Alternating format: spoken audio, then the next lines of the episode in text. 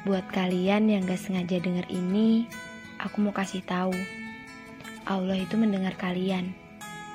Setiap hari pasti ada hal-hal berat yang harus dilalui.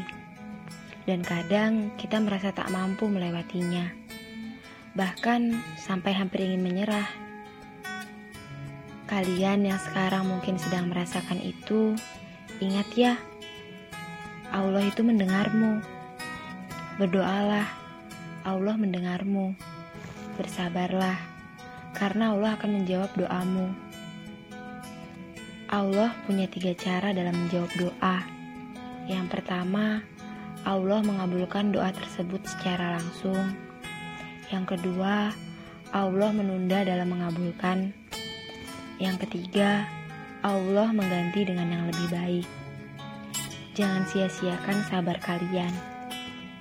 Memang sangat sulit untuk bersabar, tetapi menyia-nyiakan pahala dari kesabaran itulah yang lebih buruk. Memang tidak mudah.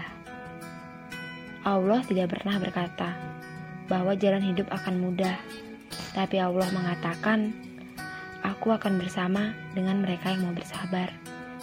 Jadi, buat kalian, jangan capek buat sabar ya. Terus semangat.